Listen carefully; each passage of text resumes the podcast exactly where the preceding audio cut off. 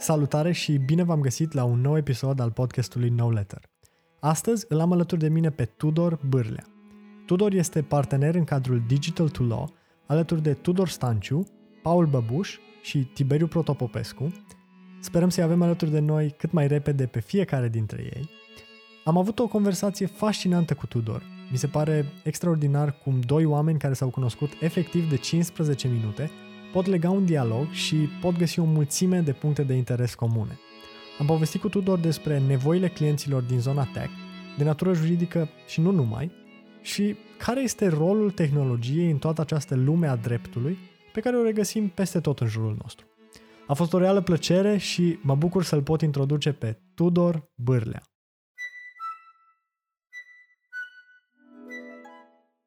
Mă gândeam, apropo de discuția noastră de ieri, Uh, și evident că noi o să vorbim astăzi tot despre digitalizare și despre digital to law și tehnologie și așa mai departe. Uh, cum în perioada asta tragică încă avem naysayers în legătură cu digitalizarea. Ce mă refer când, la ce mă refer când spun asta? Dacă până acum uh, să adopți anumite aspecte ale tehnologiei în viața ta părea ca o alternativă, părea ca ceva interesant de încercat, ca ceva care îți poate aduce beneficii, dar și uh, anumite dezavantaje. Uh, acum, uite, discuția dintre noi doi nu s-ar fi putut întâmpla fără uh, să avem acces la uneltele la care avem acces acum, fără, fără acces la tehnologie. Și cu toate astea avem oameni care spun că tehnologia ne ține departe unul de celălalt. Pe partea de legal, pe partea, de, pe partea noastră, uh, fără videoconferințe, activitatea instanțelor a fost blocată cu totul. Și cu toate astea avem oameni care spun că videoconferința ar putea aduce sfârșitul profesiei de avocat, de exemplu. Cum ți se pare treaba asta?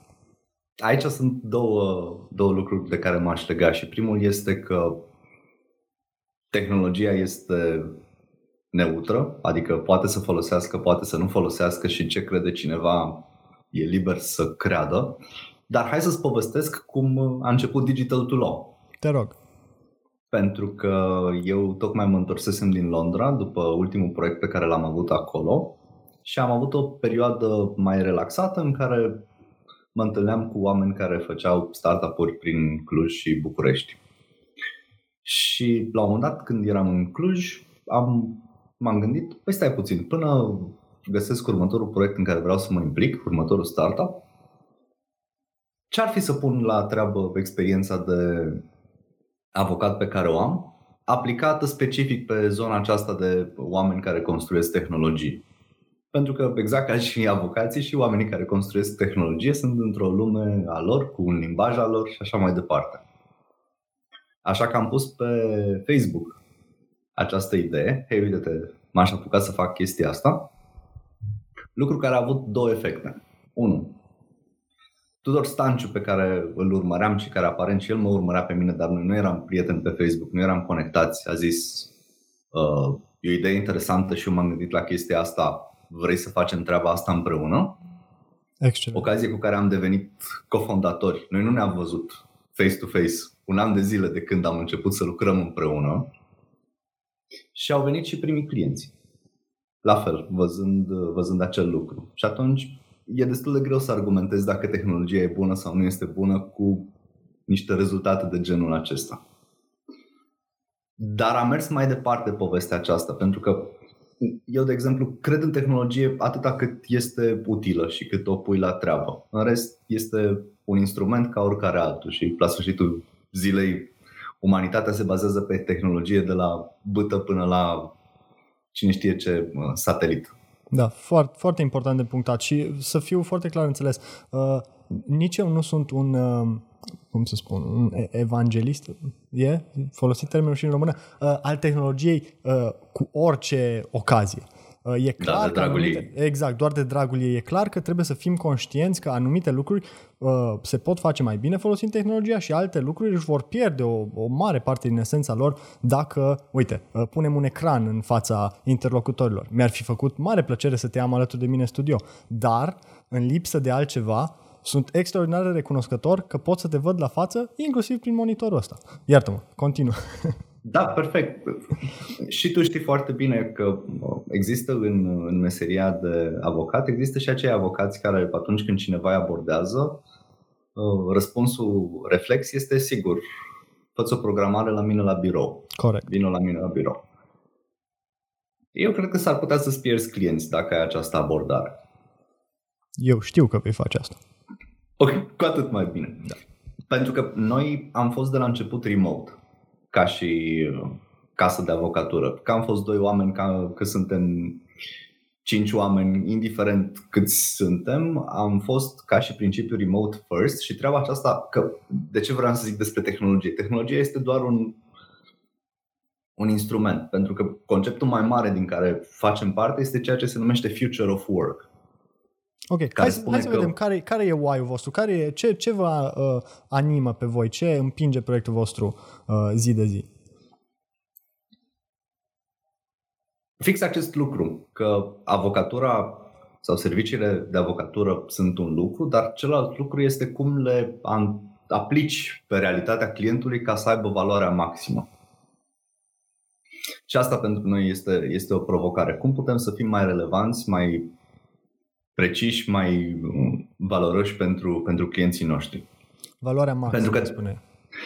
Da, pentru că acolo e de fapt conceptul care ne, ne mână și acela de, de a fi uh, customer-centric. Adică să punem în mijlocul rețetei noastre clientul. El este pivotul, el este reperul. Ok. Uh, cea mai mare parte a clienților voștri vin din uh, zona de tech, nu? Da care sunt nevoile clienților din zona de tech uh, în materie de servicii juridice? Care ar fi principalele lucruri pe care ei le caută uh, la o casă de avocatură sau la, uite, la, la, la o firmă cum sunteți voi? Am să fiu un pic mai incisiv și am să spun că nimeni nu caută servicii de avocatură.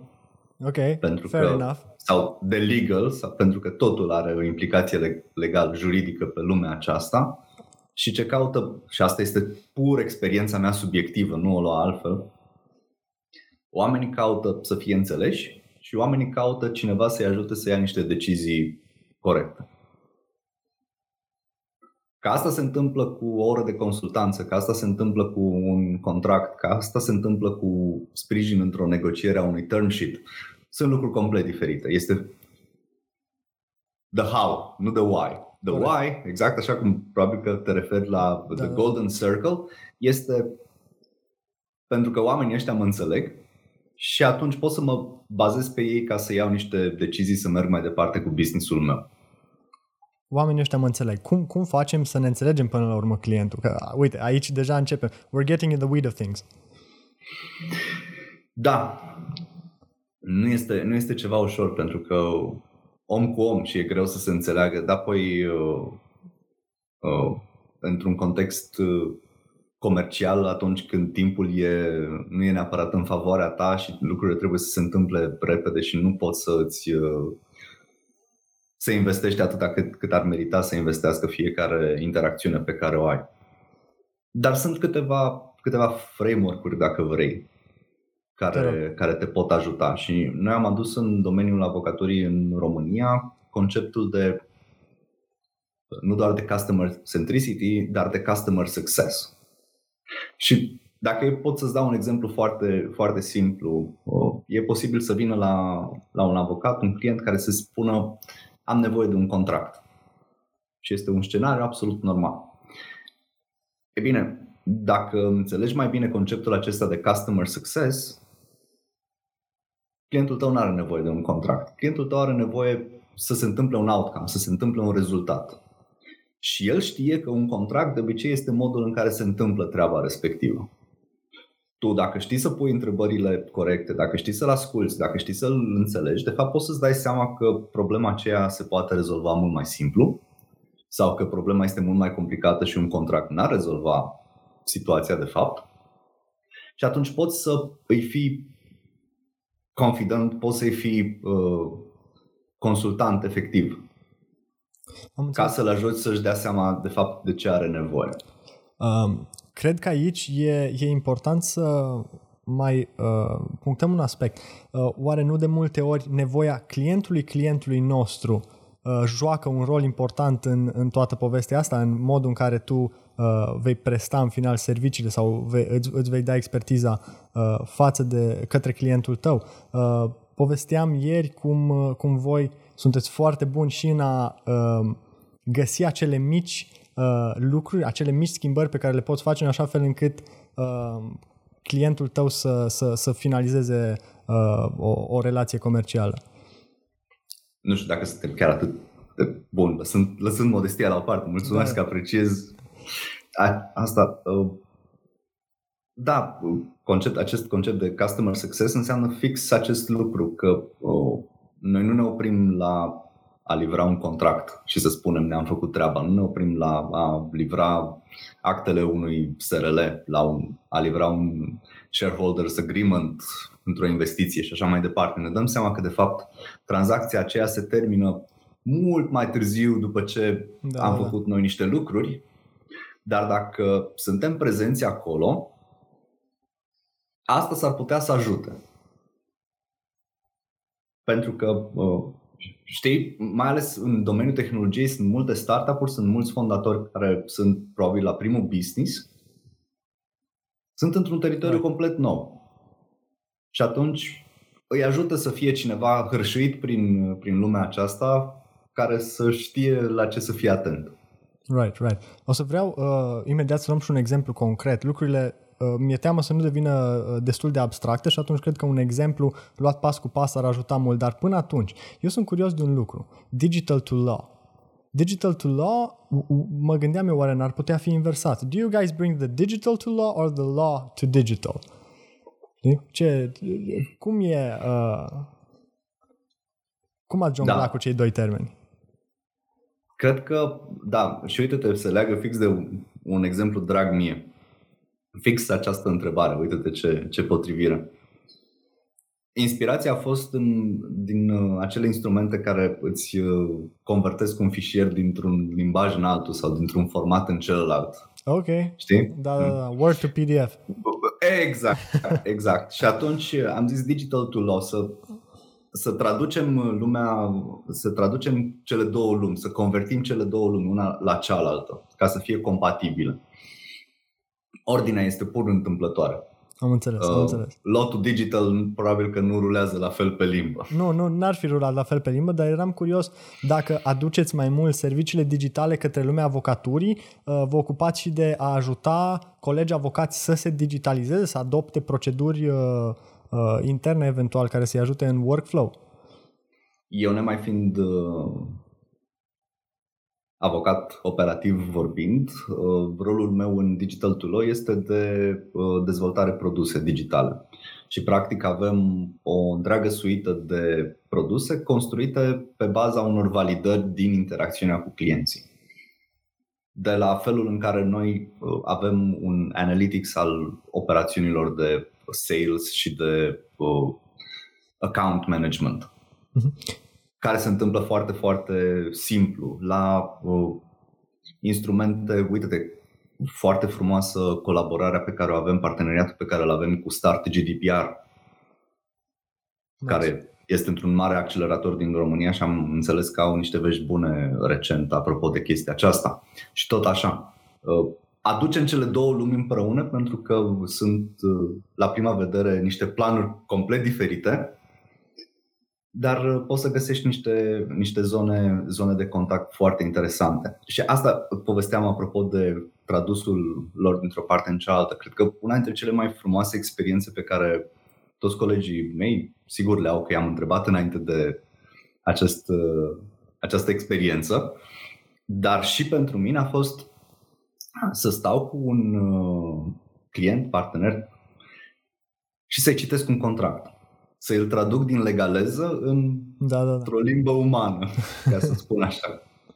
Pentru că e foarte ușor să te ascunzi după cuvinte și mai ales când ai de-a face într-un, într-o tranzacție cu o companie mai mare decât tine care este obișnuită cu niște formalități, Da. Te poți trezi cu un contract pe care să nu-l înțelegi. Toate cuvintele să fie în limba ta, dar nimic să nu fie ușor de înțeles. Și atunci una dintre cele mai frumoase experiențe pentru mine a fost să-l, să văd un om care a trecut împreună cu mine prin contractul respectiv și cu toți am înțeles de fapt ce este acolo. Am înțeles. Am înțeles. Uh, apropo de limbi și de a traduce într-o limbă în alta, um, un alt lucru frumos um, care e posibil odată cu tehnologia e faptul că poți să ai clienți de pe tot, uh, de pe tot globul. Cum, uh, cum ajungi în acel punct și cum relaționezi cu clienți care sunt uh, din, din afara țării? Da, uh, cred că este o, o problemă de ou sau găină. Okay. Dacă noi, noi fiind foarte, foarte atenți la partea aceasta de analytics, să înțelegem ce ne generează succesul, ce face să meargă lucrurile și așa mai departe, am văzut că știi, toată lumea s-ar putea să creadă asta, dar noi chiar avem dovezi. Clienții îți vin din recomandări. Nice. Așa, problema da. este că nu poți să-ți vină din recomandări dacă tu deja nu, nu ai deja clienți. Da, da, da, da. Și dacă tu deja nu ai clienți și cel mai ușor este să vină prin recomandări, probabil că nu vin la tine și tot așa. Și atunci, odată ce am început să, să avem clienți, pentru că tehnologia este ceva universal, acești uh, clienți ai noștri sunt conectați cu business-uri din alte țări și imediat uh, am fost expuși uh, unui, unui mediu global. Motiv din care noi suntem în uh, colaborări mai cât se poate de apropiate cu avocați și din alte țări, tocmai pentru a putea acoperi niște nevoi din anumite zone geografice. Am înțeles. Hai să, hai să ne uh, ducem încet, încet către un exemplu concret. Sunt curios cum folosiți efectiv tehnologia în tot procesul ăsta, pentru că poate o să avem ascultători care se întreabă, ok, ce pot să fac mai mult decât să vorbesc la telefon cu uh, un coleg avocat dintr-o altă țară sau să-i trimit un document pe mail. Cum pot să trec la următorul pas? Cum, cum, cum faceți voi uh, concret, ca să spun așa, când aveți de uh, stabilit pași, etape, uh, să vă îndreptați spre un deal, spre, nu știu, să înțelegeți nevoia clientului, cum interacționați cu, cu clientul și cu colegii avocați de peste hotare. Da, cred că cea mai, cea mai dificilă parte din, dintr-un astfel de proces este comunicarea. Da. Pentru că e foarte ușor atunci când ai comunicare sincronă, adică suntem cu toții în aceeași cameră, suntem cu toții în același col, mai dificil este și de fapt începe să devină normal o comunicare asincronă. Adică tu îți faci părticica ta în momentul în care ești tu în orele tale de program, pentru că s-ar putea să fii pe un alt fus orar. Uh, trebuie să vezi ce au făcut colegii tăi și să vorbiți aceeași limbă și să știi când e momentul să faci tu ceea ce ai de făcut. Așa că tehnologia nu este foarte, foarte mult. Adică nu știu, ca și pregnanță. Uh, avem un mod de comunicare asincron, care poate să fie și sincron, cum este Teams. Uh-huh. Așa, și avem comunicare, comunicarea, colaborarea pe documente. Asta este tot ce ai nevoie ca și tehnologie, din punctul meu de vedere. Ce ai nevoie ca și background la această tehnologie este tehnologia umană, și anume cum se împart tascurile între oameni cum se înțeleg între ei, cum își deleagă lucrurile. Și mai dificil de atât, cum rezolvi probleme de delegare. Adică noi am avut o discuție și am crezut că ai înțeles că tu ai de făcut chestia respectivă, două zile mai târziu nu este făcută. Da. Cum administrezi o situație de acest gen. Și cred că uh, colaborarea între oameni este tehnologia care face diferența cum se înțeleg oamenii. Și pentru asta noi avem niște principii din The Future of Work care funcționează foarte, foarte bine. Asta este un domeniu așa mare de tot, nu știu dacă are relevanță. Cu siguranță. Te rog. Așa. Și Chiar acolo sunt niște principii. Așa, și un principiu este acesta de felul în care se face munca. Cu munca efectivă este întotdeauna individuală. În afara cazului în care trebuie, nu știu, cu un joagăr să tăiem un copac și fiecare trage dintr-o parte, toate celelalte activități se întâmplă singur.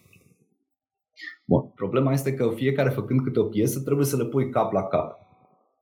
Cum le punem cap la cap? Și începe fix de la ce spuneai tu, The Golden Circle. Why? De ce suntem aici?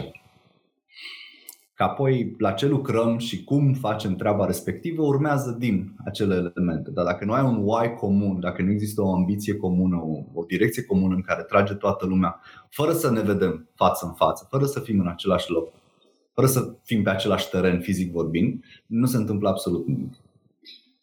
Și astea sunt niște skill-uri și niște, uh, da, niște skill-uri care se, se învață. Pentru că dacă stai puțin să te gândești, nimeni nu ne-a învățat să muncim. Efectiv, am copiat, am mimat de la alții. Știi, discuția noastră de ieri, apropo de uh, facultate sau institut sau indiferent ce altceva, care te învață legile, te învață legislație, dar nu te învață să îți faci treaba, fie că ești avocat, fie că ești indiferent ce altceva. Și aceste lucruri sunt lăsate la voia întâmplării și cam furăm meserie. Da. Problema este că dacă fur meserie de la cineva care știa numai cât știa, atât o să fii și tu. Și atunci cum creăm un, un skill set comun, un, un set comun de valori, de uh, principii pe care îl urmărim. Și noi pentru, pentru acest lucru avem instrumente strategice, de exemplu, noi în fiecare an avem ceea ce se numește un V2MOM. Este un document de o pagină de strategie care clarifică până la nivel de activitate precisă ce avem de făcut. Și toată echipa este pe aceeași pagină și atunci nu mai trebuie să ne întrebăm unii pe ceilalți ce și cum. Și acolo mai este un element care cumva de multe ori este implicit, dar noi îl scoatem și îl facem explicit. Valorile noastre. Toată lumea știe că corporațiile au un set de valori, dar dacă întrebi pe cineva dintr-o corporație care sunt valorile voastre, nimeni nu o să știe să spună. De ce? Pentru că acelea sunt niște uh, valori externe, exterioare, nu sunt ale persoanelor respective. O valoare adevărată este ceva ce îți ghidează deciziile. Și atunci, noi având un set de valori, orice decizie, în afară de deciziile care pot să ne omoare businessul, orice decizie poate să fie luată de oricine, fără să se consulte cu nimeni altcineva, pentru că știe că trebuie să respecte niște valori pe care le-am asumat împreună. Am înțeles. Și asta cumva eliberează, uh, dacă vrei, din responsabilități sau din presiuni. Pentru că, uh, dacă vrei, conceptul este who owns the problem has to own the solution. Uh, eliberează, dar pe de altă parte și responsabilizează. Pentru că în momentul în care uh, acea persoană are puterea de a lua decizii de o oarecare amegură, cum ai spus și tu, nu decizii care să poată uh, distruge compania, dar uh, totuși uh, he's empowered, știi? Are, are o, o oarecare decizie, câte vreme e aliniată valorilor companiei, uh, își asumă responsabilitatea de a lua decizia respectivă și e foarte atent când o face și cumva îl ajut să fie mai bun pe zi ce trece prin faptul că îi acordă acea responsabilitate, cred eu. Ne ajutăm unii pe ceilalți și suntem cu toții egali. Asta este foarte important. Adică uh, nu există, uh, dacă există vreo ierarhie, este doar una operațională, una funcțională, nu este una de, de statut. Asta este foarte important. Tocmai ca să poată să, uh, oamenii să poată să-și asume nivelul de responsabilitate cu care ei se simt confortabili. Și atunci există această separație apropo de delegare, că în momentul în care știi la ce lucrezi, ce obiectiv ai, care sunt acțiunile pe care trebuie să le faci, acestea fie eu sunt ownerul obiectivului și atunci eu sunt responsabil ca să se întâmple lucrarea respectivă. Dar asta nu înseamnă că eu o fac. Pentru că pot să deleg, pot să rog un coleg să mă ajute cu anumite lucruri sau pot să fac outsourcing, să angajez pe cineva din exterior să livreze ceva acolo. Dar eu sunt responsabil să se întâmple. Am înțeles. Povestește mai multe despre ce faci sau termineți ideea și apoi te voi întreba. Da, că aici o să vezi foarte multe situații în care cred că partea de delegare este cea mai, cea mai dificilă. Tot așa, apropo de una și cel care face delegarea este cel care este responsabil ca acea acțiune delegată să se întâmple. Pentru că dacă nu s-a întâmplat, e în primul rând, nu e vină. Niciodată nu se pune problema de vină. Responsabilitate. E responsabilitatea mea să mă asigur că tu ai înțeles ce trebuia să faci, că tu ți-ai asumat, că vei face treaba respectivă și că ai avut și resursele necesare să livrezi. Și atunci tot acest mecanism, noi suntem cu Digital to Law, dacă vrei, la a treia versiune, al treilea pivot. Pentru că, apropo de chestia aceasta, noi doi, Tudor Stanciu și Tudor Bârlea, am descoperit că putem să ne înțelegem piața digitală din România, cel puțin, putem să generăm business, dar la un punct avem nevoie de ajutor la muncă, pentru că devenea din ce în ce mai mult de lucru. Aveam din ce în ce mai mult de lucru. Și am avut primul pivot, acela în care am zis, bun, hai să rămânem noi pe zona asta de generare business și să ne aducem în jurul nostru niște avocați independenți care să preia aceste activități. Turns out că dacă lucrezi cu independenți, este foarte greu să te asiguri că toată lumea este aliniată. Pentru că întotdeauna pot să apară alte priorități, întotdeauna pot să apară alte activități și tu nu știi de ele. Și probabil nici nu sunt la fel de bine aliniați cu why-ul tău și cu uh, valorile companiei. Foarte posibil, exact. Așa că în acest moment suntem la a treia versiune și de când am implementat-o crește și crește, deci uh, ca să zic așa este rețeta corectă, ca la, okay. ca la pâine, o vezi cum, da. cum se ridică, în care suntem uh, în aceeași organizație cu toții, suntem parteneri cu toții, suntem uh, parteneri egali cu toții și așa mai departe. Și este cu totul și cu totul altă aliniere, pentru că în loc să ai o pungă cu rotițe, sunt rotițele montate la aceeași uh, mașinărie. Nici o roată nu vrea să, să sară de pe ax da. în momentul în care își dă seama că cu toții tragem în aceeași direcție. Exact, exact. Și se învârt în sincron. Da. Super. Uh, voiam să te întreb și e o tranziție bună. Uh, care e mai exact rolul tău în Digital to Law? Știu că te ocupi de partea de nevoi ale clientului și a înțelege nevoile clientului. Povestește mai mult despre asta. Da, rolul meu este în primul rând pe zona aceasta de, hai să zicem și zona de produse, dezvoltare produse, pentru că am niște metodologii pe care le urmărim acolo, dar focusul și unde cred că este cel mai important să, să fiu prezent este la a ajuta să înțelegem clientul. De ce? Pentru că oh, ceilalți colegi fiind foarte implicați în partea de execuție, când ești cu nasul foarte aproape de, de perete, nu vezi da, da. the big picture. Și atunci uh, aici mai este important și felul în care noi facem management, noi cu toții. Și metoda noastră de management este fără reguli, vrem să nu existe proceduri și alte lucruri de genul acesta, așa că ne orientăm după tensiuni.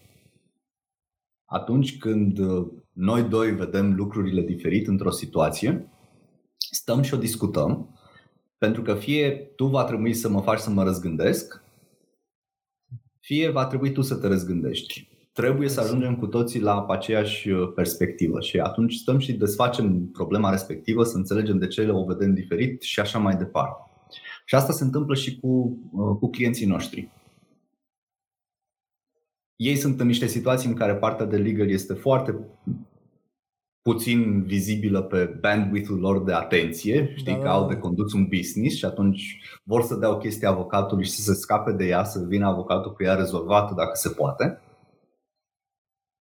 Cum administrezi o situație de genul acesta, mai ales când poate să fie un, un deal care îi do or die pentru businessul lui? Am înțeles. Da.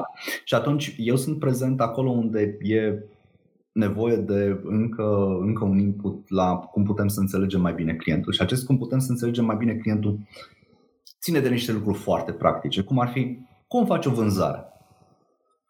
Hai să vedem. Nu faci. Da, nu faci o vânzare. Nu faci o vânzare. Secretul vânzării este să nu faci o vânzare, ci să îl înțelegi pe client foarte bine. Și cea mai mare dificultate este aceea de a, să, să zicem că sunt două. Una este să, să înțelegi motivația clientului ce vrea el, de fapt, ce își dorește el. Și cealaltă este să-l ajut să își aleagă cea mai bună opțiune, cea mai bună soluție. Dar asta depinde de, de o grămadă de factori. Și atunci, practic, am luat uh, niște bune practici uh, exersate de ani și ani și avem un proces destul de precis care cumva dă certitudine clientului nostru că este pe mâini bune și facem exact ce are nevoie ca, ca să se întâmple dealul respectiv. Să nu mă înțelegi greșit, mai sunt și rateuri și toate situațiile în care lucrurile nu merg bine sunt situații în care putem învăța. Nu merg bine, de multe ori se întâmplă pentru că este ceva exterior. Ai un client care dorește foarte mult să se întâmple un deal, ești la jumătatea activităților acolo și îi se schimbă prioritățile. Am înțeles. Și atunci ai nevoie de înțelegere. Știi că s-ar putea să fie frustrant când te întâlnești cu o situație de genul ăsta, dar trebuie să fii înțelegător. Da, pe... Sau ai un client care nu vrea să înțeleagă foarte multe lucruri pentru că probabil are, nu pentru că nu vrea, dar nu are suficientă lățime de bandă pentru treaba aceasta. Are niște lucruri care presează mult, mult mai mult. Și atunci are nevoie să aibă încredere în tine. Cum îi dai încredere? Și sunt niște lucruri foarte simple, dar pe care dacă nu le scoți la iveală, e greu să le uh, clarifici.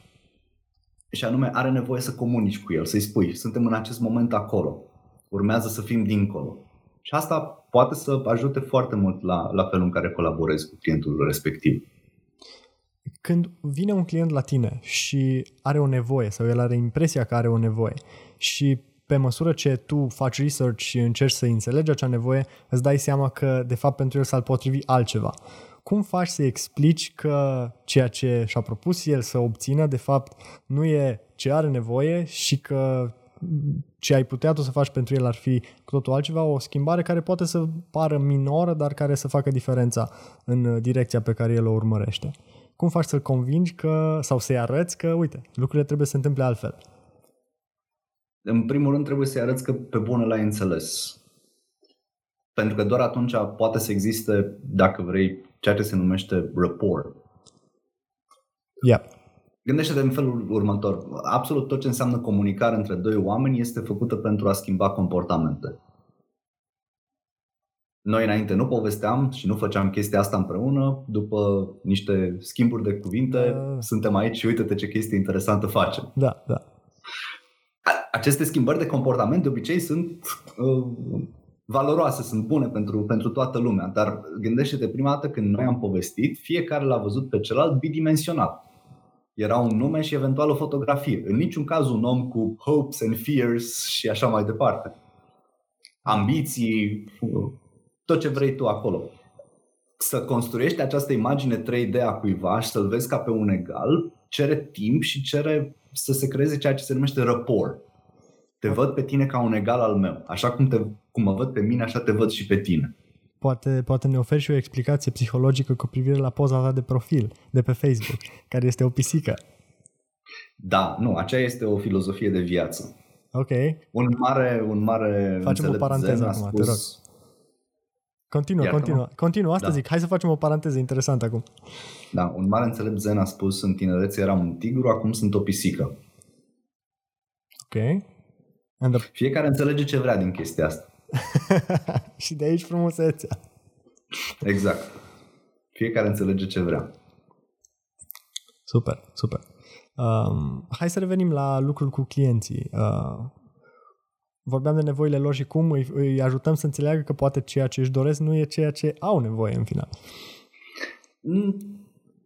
Aici e diferența, pentru că uh, ceea ce își doresc de obicei e posibil să fie și asta facem cu toții. Asta vreau să, să se înțeleagă. Și eu o fac și tu o faci, cu toții facem același lucru. Ne este foarte clar explicit ce vrem dar de multe ori este implicit de ce vrem chestia respectivă. Și jobul tău ca și uh, consultant, și aici poate să fie ca și medic, nu doar ca și avocat, este da. să înțelegi de fapt care este problema care trebuie rezolvată, care este outcome-ul pe care și-l dorește clientul tău. Pentru că dacă vine, dacă ai fi doctor și la tine ar veni pacientul să zică, doctore, tai în piciorul drept. Da. De ce? Da, da, da. Așa, cum a ajuns la, la această uh, concluzie? Explică la fel. golden circle Doc- tău. Da, doctore, uh, dă-l în judecată pe nu știu cine sau fă contractul nu știu care. Absolut, dar hai să înțelegem ce îți dorești tu să obții din chestia aceasta, pentru că s-ar putea să fie niște moduri mai potrivite. Și această conversație poate să aibă loc cu cineva pe care îl vezi ca pe un egal, pe care îl simți că te înțelege. Deci asta este ceea ce cumva trebuie să facem. Ok, n-am înțeles suficient de bine clientul, se simte el suficient de bine înțeles, că nu e suficient să-l înțelegi, trebuie... Și tu trebuie să te simți înțeles în această conversație. Nu este un da. monolog. Este, da. E ceva ce construim amândoi, bucățică cu bucățică. Și atunci, dacă clientul înțelege că tu chiar ai obiectivul lui final în, în minte și nu doar bucățica aia de lucru, pentru că altfel poți să strângi ruburi pe o bandă rulantă toată ziua. Și și aia este avocatură. Nimeni nu spune, nu. Dar cu genul ăla de abordare ai și un gen de rezultate. Cu genul ăsta de abordare ai alt gen de rezultate. Și uite-te, tot așa cu lipsă de modestie, retenția pe care o am, avem noi când vine vorba de clienți și volumul de muncă pe care ni-l, ni-l dau este semnificativ mai mare decât uh, restul industriei. Dintr-un motiv foarte simplu. Oamenii nu lucrează cu nimeni altcineva decât cu alți oameni cu care simt că pot să colaboreze. Chiar aici urma să fie și următoarea mea întrebare. Să schimbăm puțin macazul, dar să rămânem tot în zona de client relationship. Și anume, în afară de competențele noastre de avocați și de juriști și uh, expertiza noastră, ce altceva mai caută un client din zona de tech uh, în avocatul lui, în persoana uh, care îl ajută uh, pe partea de legal în compania sa? Uh, și aici pot să dau un exemplu foarte simplu. Uh, vorbeam ieri de lumini și de camere și de așa mai departe. Mie îmi face o deosebită plăcere să mă joc cu anumiți clienții mei uh, în zona asta de, de cum să facem setup-uri, cum să... Uh, crezi că e, e relevant, e important pentru un client să vadă că avocatul lui uh, e și el interesat efectiv de uh, meseria lui, de zona lui, de, uh, de industria lui și așa mai departe? Atunci când ai de-a face cu egal, da. Îți dau două, două exemple. Oamenii vor ceva din două motive. Sau pentru că știu că ar putea să obțină ceva mai bun pentru ei și ăsta este un growth mindset. Sau pentru că știu că dacă nu fac ceva cu privire la situația respectivă, o să piardă mai mult decât pierd în acest moment. I see. Și asta este un trouble mindset, dacă vrei. Da. Oamenii care sunt în modul trouble, ei nu sunt... E ca și cel care se neacă e în apă adâncă și crede că se neacă.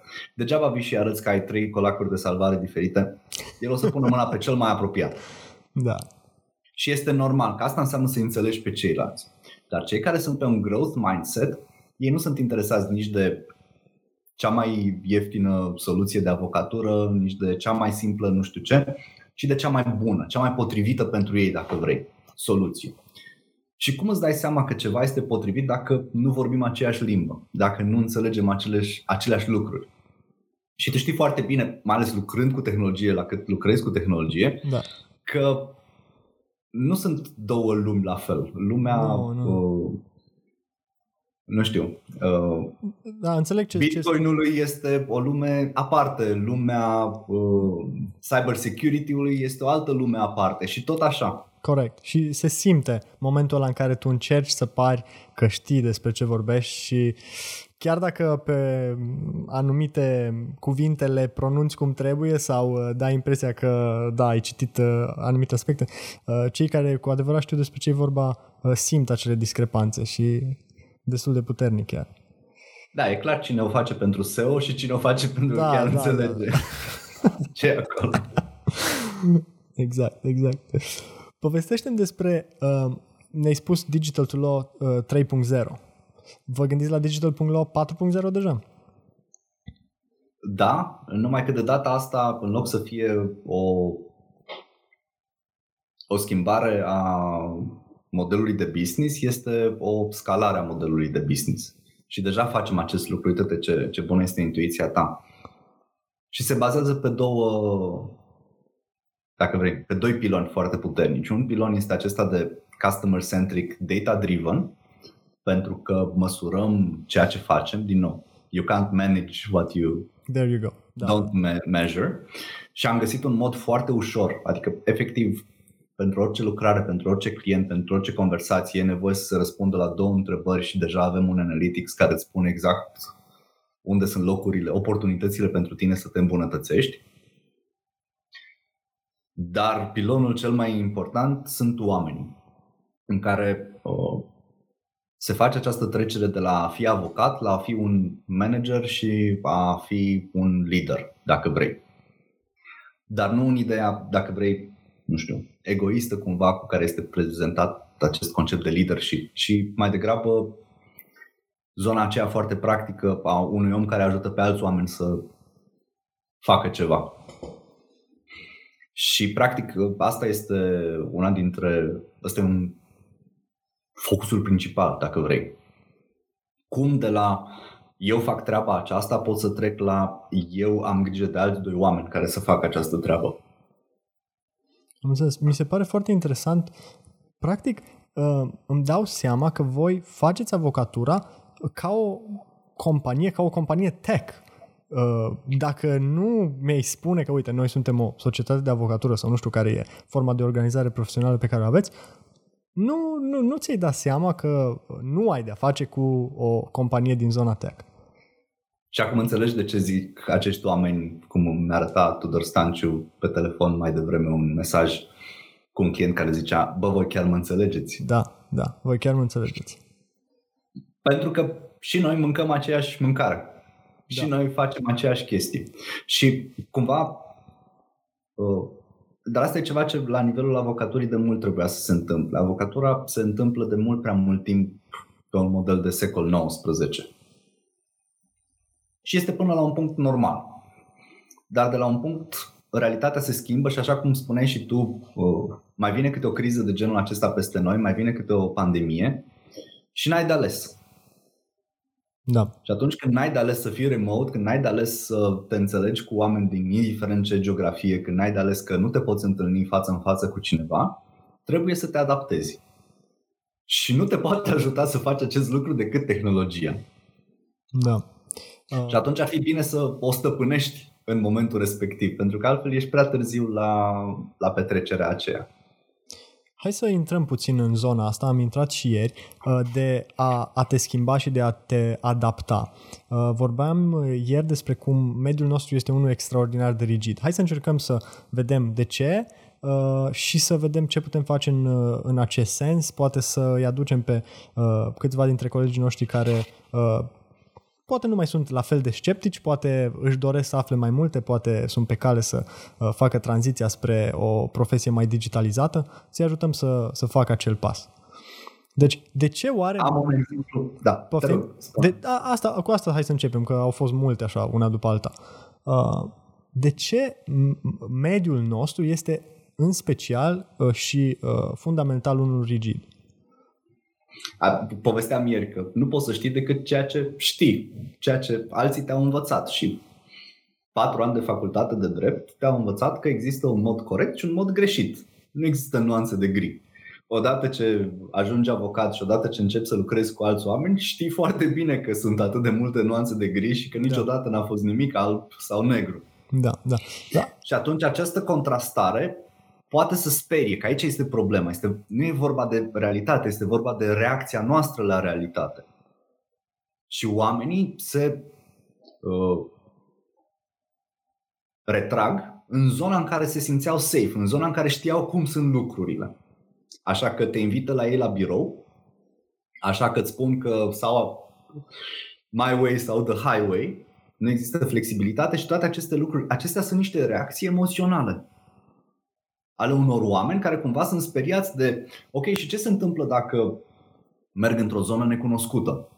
Normal că dacă vrei să crești ca și business, poți să rămâi cabinet de avocatură, să faci același lucru over and over again 40 de ani și să ieși la pensie dacă mai ieși. Sau poți să crești. E o alegere. Dar această creștere nu are loc decât în afara a ceea ce ai fost învățat până în momentul respectiv. Da.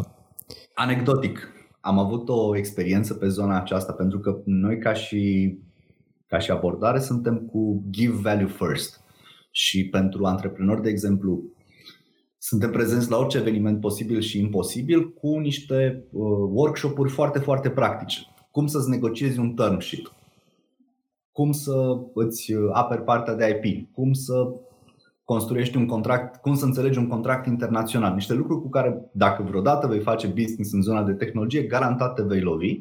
Și eu vreau să te echipezi cu, a, cu aceste skill-uri sau măcar să știi despre ce este vorba înainte de orice altceva. Și noi facem în mod constant acest engagement. Dar facem engagement și în zona de avocatură. Așa că am făcut, pe baza uh, skillurilor de sales pe care le avem, am făcut workshop-uri de sales pentru avocați. Cu o participare foarte mică. Zi, zi. Da, da, da. Două lucruri vreau să punctez în legătură cu asta. O reacție pe care anticipez că anumiți colegi ar putea să o aibă. Mie mi se pare admirabil ce faceți și mi se pare ceva la curent și pf, în ton cu timpurile noastre, partea asta de, de engagement, în, te duci la potențialul client, îi arăți cum poți tu să-i aduci valoare și așa mai departe.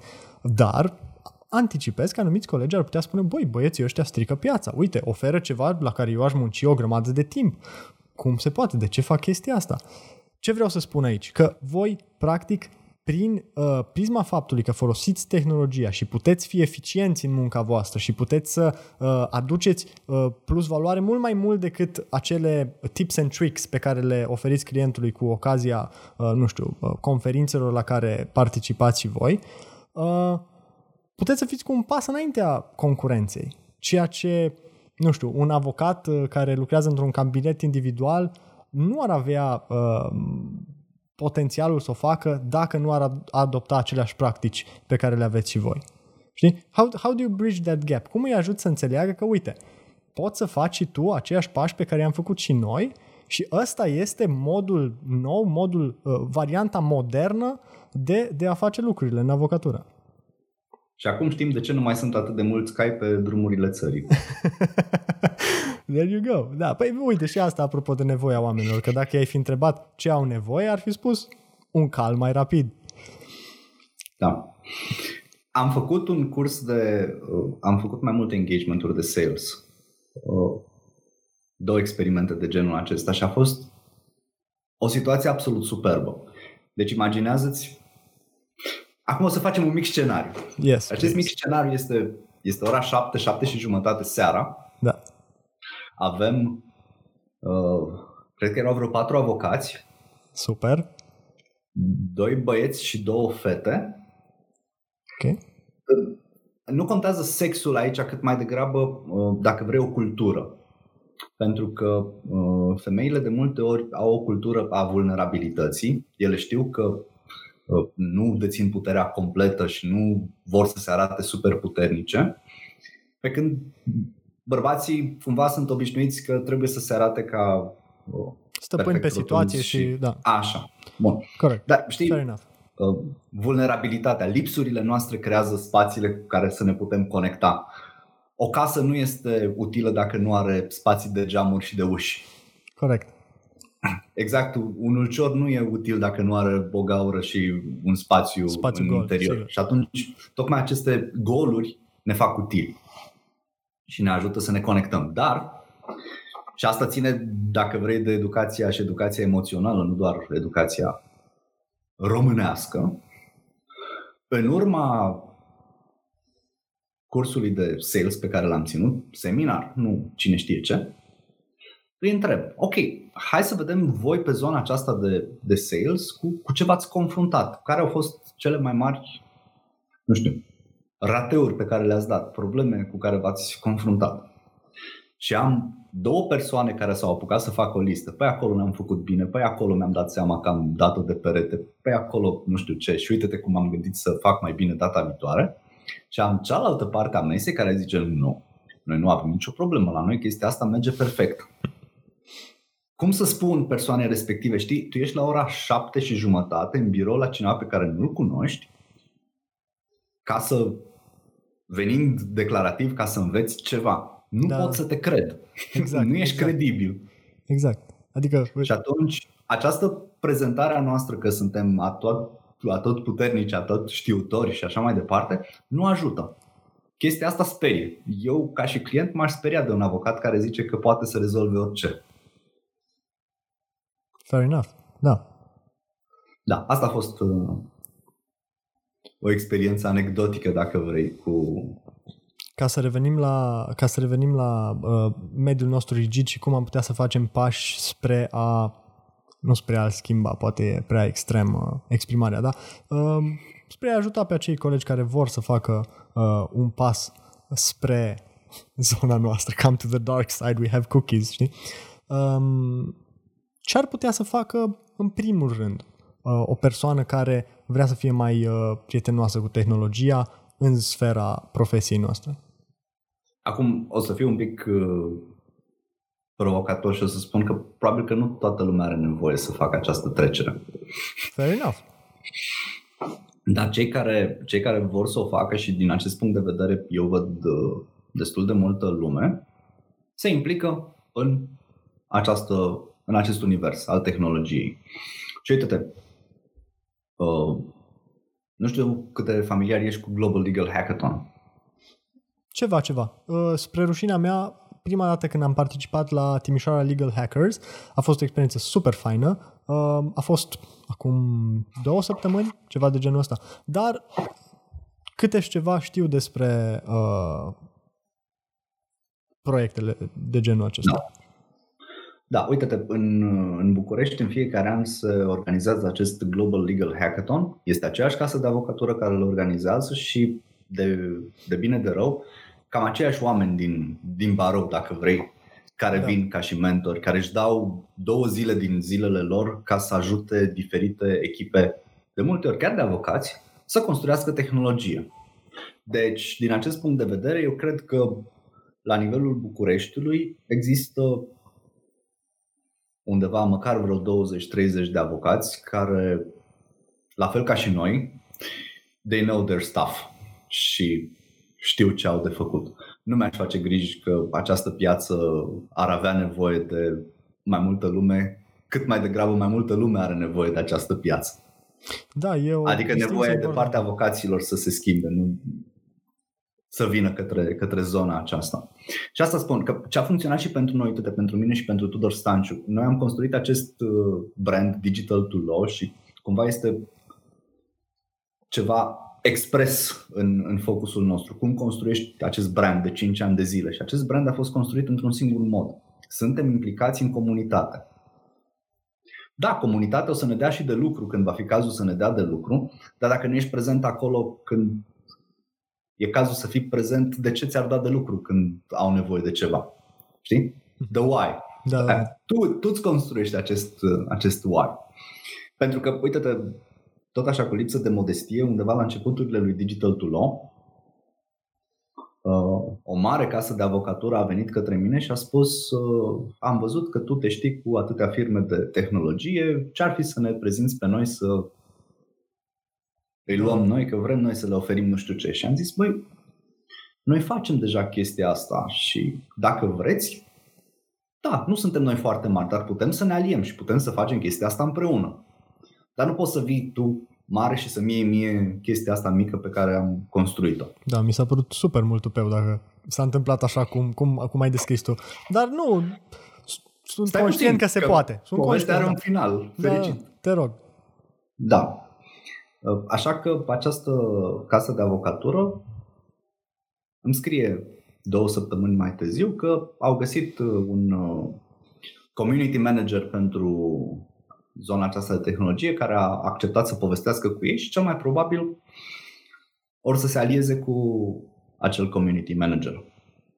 Și am întrebat, v-ați uitat pe LinkedIn ce alte titluri mai are în afară de community manager acolo? Răspunsul a venit repede, în 10 minute. Oh, e cofondator cu tine. da, deci nu mai suntem noi în lumea lor, sunt ei în lumea noastră. Extraordinar. Da, da. Așa. Și asta este foarte... Sunt sigur că ai avut această experiență în care uh, odată ce faci parte din această lume a tehnologiei, pentru că faci niște lucruri, îți dai seama că uh, lumea reală, lumea tehnologiei nu este o parte din lumea reală. Lumea reală este o parte din lumea tehnologiei. Da, da. Aspectul ăsta e un aspect pe care cu care încă încercăm să ne uh, să realizăm lucrul ăsta la nivel de societate, am impresia. Dacă ne uităm în jurul nostru și vedem că lumea stă mai degrabă cu ochii în telefon decât cu ochii oriunde altundeva, uh, ajungem la concluzia la exact ceea ce spui tu, faptul că acolo e lumea reală și în jurul nostru uh, e, nu știu, nu știu cum să o denumim altfel, dar... Realitatea e doar un feature. Așa, așa, așa, realitatea e doar Asta o să fie quote-ul tău lângă thumb, de pe thumbnail pentru YouTube. Da. Ce să facem? Așa se întâmplă aici. Foarte tare. Uh, nu știu dacă e momentul să povestim despre tras cu arcul, dar eu abia aștept să avem și podcastul ăla. Și... Hai să spunem ascultătorilor, ca să spun așa, că da. mai prins cu, cu șapca de la, da, da, da, da. de la arc în spate. Care e povestea ta cu... Ce anume?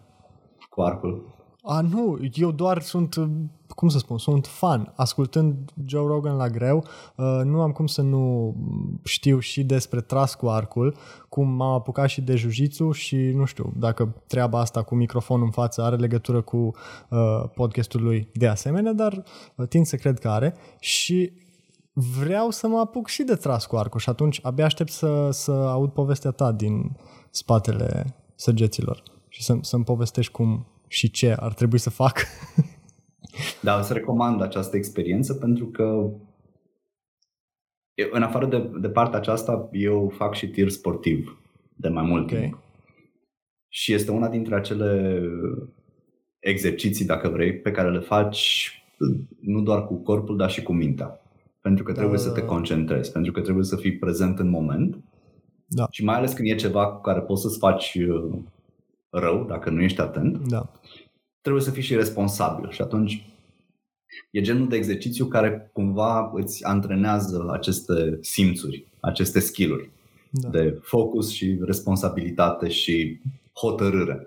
E așa o meditație activă, îmi imaginez eu. Exact. Exact așa este. Da. Și la fel cum fericirea este ca și când faci pipi pe tine, toată lumea poate să vadă, dar numai tu poți să simți. Recomand să, să te apuci de tras cu arcul ca să vezi cum e. Da, excelent, excelent. Uite, hai să uh, continuăm un pic pe ideea asta. Um, ce alte lucruri mai poți să faci pentru uh, a-ți uh, face treaba mai bine? Uh, fie că ești avocat, fie că ești uh, orice alt profesionist, poate nu musai din mediul juridic. Uh, cum ar fi, uite, tirul cu arcul, care nu trebuie să-l privim uh, doar ca, nu știu, am pus săgeata și am tras la țintă, ci uite, ca pe o meditație, ca pe o formă de a-ți dezvolta uh, aptitudini și abilități pe care să le iei cu tine uh, în spatele biroului, la, la birou, în spatele uh, muncii tale. Ce, ce Aici cred că intervine conceptul acela de T-shaped people, uh-huh. oameni cu formă T, care sunt foarte buni la o chestie, dar știu lucruri și din alte domenii. Bine, în renaștere puteai să știi un pic din, sau destul de multe din toate domeniile. Da. În momentul actual poți să știi doar câte un pic, pentru că toate domeniile sunt foarte, foarte dezvoltate. Dar, din nou, pur subiectiv, principiul meu este că specializarea este doar pentru furnici. Ok, interesant, pentru că uh, ai fi tentat să crezi că, uite, o societate cum este a voastră uh, ar avea nevoie de oameni ultra specializați, oameni care să știe legal tech.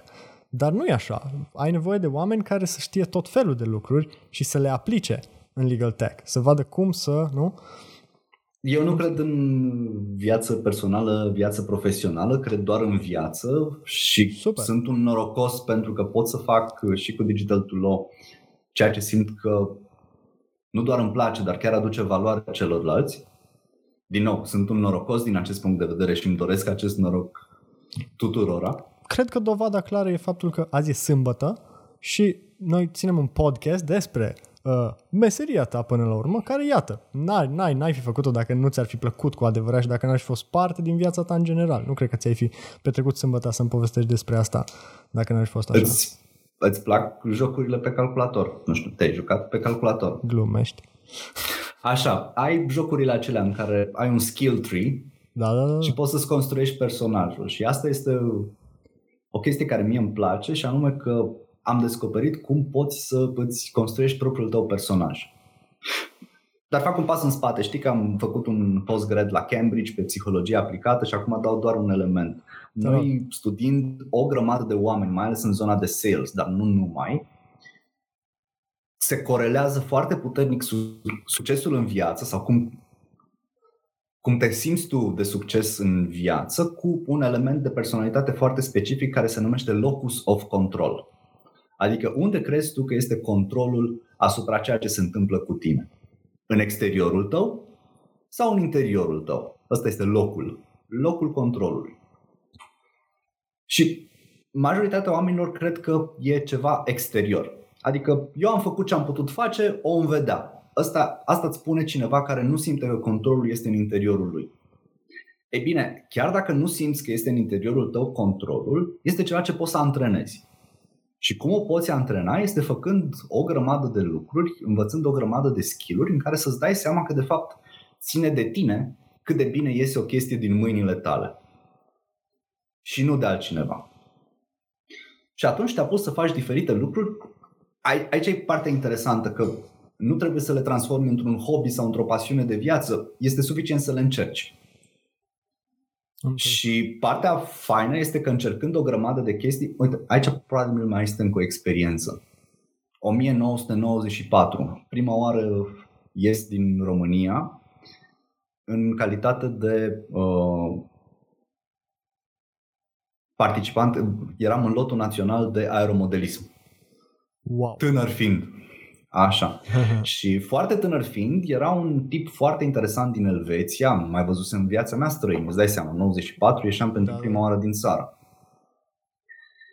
Și am auzit povestea lui și povestea lui era următoarea. Fusese maratonist și în, uh, la maratonul din Olimpiada din Brazilia din 90 și nu știu cât, cineva i-a tras o cărămidă în cap, a fost în comă un an de zile și când s-a trezit nu mai știa nimic a trebuit să învețe să vorbească, să meargă, să absolut tot de la zero.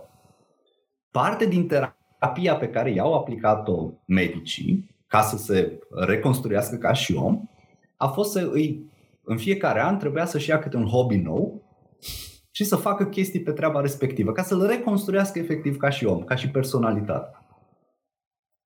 Și, din nou, nu trebuia să se țină de chestia respectivă, dar trebuia să o încerce, trebuia să o facă o dată. Știi că spuneam ieri, ceva ce merită da. făcut, merită făcut prost. Exact. Poți să o faci bine mai târziu, dar fă-o o dată. Și atunci, încercând câte un pic din fiecare, încercând câte o chestie, câte o altă chestie, încep să, să te construiești și tu ca și om. Și cu cât te construiești mai mult, cu atât sunt mai multe puncte de contact cu care poți să lucrezi cu alți oameni. Te poți conecta cu alți oameni. Gândește-te, noi, noi nu avem două ore de conversație și avem cel puțin 3, 4, 5 puncte în comun. Da. Asta, asta este cu toată umanitatea. Știi? Că apropo de tehnologie și de depărtarea dintre noi, n-am fost niciodată atât de mulți pe planeta asta și nu ne-am simțit niciodată atât de singuri. Păi de-aia ne simțim singuri, pentru că nu găsim puncte de contact. Și de-aia nu găsim puncte de contact pentru că nu facem chestii. Noi între noi așa ne legăm, pentru că avem ceva în comun. Că exact. e tehnologia, că este domeniul juridic, că este trasul cu arcul, nu contează. Exact. Și pentru mine asta este. Este cum mă construiesc pe mine ca să mă pot conecta cu restul umanității. One at a time. Exact. Uh, asta e un lucru pe care eu mi-l tot uh, reamintesc și încerc să-l spun și oamenilor din jurul meu. Și avocații sunt tot oameni. Adică și noi mergem la pescuit și uite, tragem cu arcul și unii dintre noi se mai joacă și pe calculator și nu e nimic rău în asta. Adică, pe bune. Uh, pentru că, la fel cum domeniul nostru e unul extrem de rigid și adoptă cu greu tehnologia și așa mai departe, avocații sunt priviți de multe ori sau noi simțim nevoia să ne afișăm ca fiind, nu știu, niște entități din astea sobre, cu anumite uh, uh, tipicuri și anumite obiceiuri și nu facem anumite lucruri, dar le facem pe altele și așa mai departe. Și... Ai zis ceva corect aici. Iartă-mă, continuă. Și asta, asta încerc. Uh, cred, cred că lucrul ăsta începe, iluzia asta sau uh, voalul ăsta, uh, lumea începe să vadă în spatele lui și uh, avocații să fie din ce în ce mai dispuși să pășească în fața lui. Îți dau ceva din bucătărie? Te rog. Există acest domeniu relativ nou care se numește neuropsihoterapie. There you go, a mouthful. Așa, care e... Mulțumesc. Da. Am, am uh, exersat în oglindă înainte. care face legătura dintre rețelele neuronale din creierul nostru și comportamentul nostru. Și nu există decât două tipuri de comportamente care sunt cu, pe două tipuri de circuite complet separate. Approach și avoidance. Deci absolut tot ce face ființa umană este sau să fugă către ceva sau să fugă de ceva. Atât face. Și aici intervine o problemă ce ține de educație, de felul în care majoritatea dintre noi au fost educați și de părinți, și de școală, și de profesor, și de facultate, și de ce mai vrei tu, pe negativ. Nu fă aia. Nu fă aia. Acest nu fă acel, acel lucru te duce într-o zonă de avoidance. Problema cu avoidance, cu evitarea, este că e ceva ce trebuie să faci continuu. Și atunci tu toată viața strângi o grămadă de reguli despre ce trebuie să eviți, dar nimeni nu ți-a spus către ce trebuie să te duci. Și atunci asta creează rigiditate, pentru că dacă tu ești într-o situație nouă, că e un client nou, că este un caz nou, că este o situație de viață nouă, tu nu știi ce să faci. Pentru că tot ce ai fost învățat este ce să nu faci. Și de acolo vine rigiditate, și de acolo vine neînțelegerea între client și avocat. Să n-ai nicio emoție, suntem egali. Am avut clienți cărora le-am spus, vezi că dacă faci așa, dacă facem așa, vor fi aceste consecințe. A zis, îmi asum, înțeleg, au fost acele consecințe și s-a supărat pe mine că de ce s-a întâmplat chestia respectivă. Nu știu cum să o explic mai, mai bine decât am explicat până în acest moment. Da. Și atunci este cazul să, nu zic să se apuce de învățat psihologie avocații, dar zic că cineva ar trebui să-i ajute să vadă că există două feluri în care te poți uita la lucruri. Pentru că, uite-te, și asta a fost o experiență. Noi am văzut că alți avocați au venit la client, când au lucrat clienții noștri cu alți avocați, acei avocați le-au spus nu poți face aia, nu poți face aia, nu poți face aia. Ăsta e singurul mod în care poți să-ți enervezi clientul. Da. Tu la client poți să, poți să faci un efort și să zici, ok, dacă faci chestia aceea, pot fi aceste consecințe și șansele să fie aceste consecințe sunt astea. Așa că tu poți să mergi către ceea ce funcționează către, pentru tine. Și exact așa se face educația pentru un copil și exact așa ar trebui să gândim la această vârstă adultă. Nu de ce fugim, pentru că fugitul nu te duce niciunde, ci către ce ne îndreptăm, pentru că numai așa poți să ai progres. Și dintr-o chestie așa de complexă este iese un, o regulă atât de simplă și anume nu spune clientului, prietenului, colegului, oricui ce nu poate să facă, spune ce opțiune are și ce consecințe pot să aibă și impact acele, acele opțiuni. Spuneai că uh, avocații nu ar trebui să facă sau poate n-ar trebui să învețe psihologie în mod necesar. Poate că ar fi bine. Și aici cred că avem două variante. Uh, pe de o parte am putea spune, ok, hai să băgăm treaba asta în școli, în facultate, desigur, sau la uh, INPPA, hai să punem niște cursuri, uh, uite, de psiho, de cum să folosim tehnologia în profesie și așa mai departe. Dar oare chiar e necesar? Oare nu avem suficiente resurse în jurul nostru? Ideea e doar să, să le accesăm? Cum să balansăm cele două opțiuni pe care le avem? Eu am fost un mare norocos pentru că uh, l-am masterat, l-am avut pe domnul profesor Codoban, profesor de psihologie și cumva el a pus în mine această sămânță, această curiozitate pentru, pentru domeniu. Și sunt foarte multe lucruri pe care le putem învăța și, de exemplu, Că astea sunt, sunt lucruri pe care le poți exersa acasă. Un crash course, singur. crash course, five things for learners, crash course, cinci lucruri esențiale uh, din psihologie pe care orice avocat ar trebui să le știe. Hai să zicem că ar fi câteva cărți și o carte ar fi okay. Non-Violent Communication, comunicarea okay. non-violentă. Ok. Games People Play. Ok. Asta este, este o carte despre Uh, ceea ce se numește uh, analiză tranzacțională.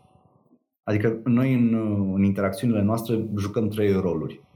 Copil, adult, părinte. Și în funcție de cum vin aceste interacțiuni ne și înțelegem sau nu. Adult, că vrei întotdeauna să fie o conexiune adult-adult, eu sunt ok, tu ești ok, suntem egali, hai să vedem practic cum facem lucrurile.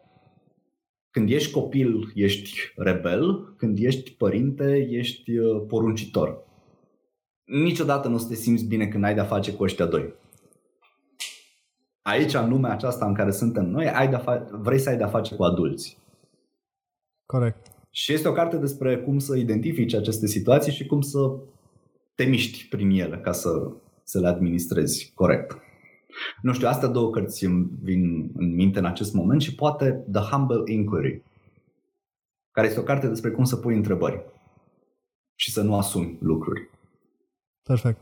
Cum să, cum să asculti, bănuiesc. Cum să... Da, da. Ai putea spune active listening, încă nu este până acolo, dar close enough. Sunt și alte cărți mai avansate, cum ar fi, apropo de ce am povestit cu schimbarea de comportament și cu rapport, uh, Never Split the Difference, apropo de negocieri și de tactical empathy. Dar, uh, știi, prima dată trebuie să învățăm să mergem și după aceea să alergăm, pentru că altfel pici în nas. Și dai de un profesionist mai bun decât tine care a făcut, a trecut prin toate aceste cursuri și poate să vadă de fapt ce încerci tu să faci acolo și să-și dea seama că tu nu știi cum să aplici da, acel instrument. Că, că tu ești uh, în perioada aia când încă ai roțile ajutătoare, știi? Și încerci să, încerci să vorbești din cărți. Super. Și uh, după această notă uh, educațională, Tudor a fost super fain. Cum uh, pot ajunge oamenii la Digital to Law? Cum vă găsesc pe voi? Cum, cum te găsesc pe tine și cum vă pot contacta? LinkedIn cred că este cea mai bună opțiune. Super. There you go. Digital to Law sau Tudor Birlea și Tudor Stanciu? So, human to human, așa că Human to human. haideți înspre noi dacă, dacă e până acolo, cred că este cel mai simplu să ne înțelegem. Ideea e că cine vrea să vă găsească, cu siguranță să vă găsească super ușor, la fel cum am făcut-o și eu. A fost o reală plăcere. Abia aștept să, să avem și următoarea discuție, poate un pic mai mult pe partea de arcuri și de uh, jocuri pe calculator, cine știe. Și abia Absolut. Aștept, abia aștept să mă aud și cu, cu celălalt Tudor. Îmi cer scuze. Îți nu, nu trebuie să-i spun foarte celălalt frumos. Tudor. Da, da, da. o sâmbătă minunată îți doresc și salutare!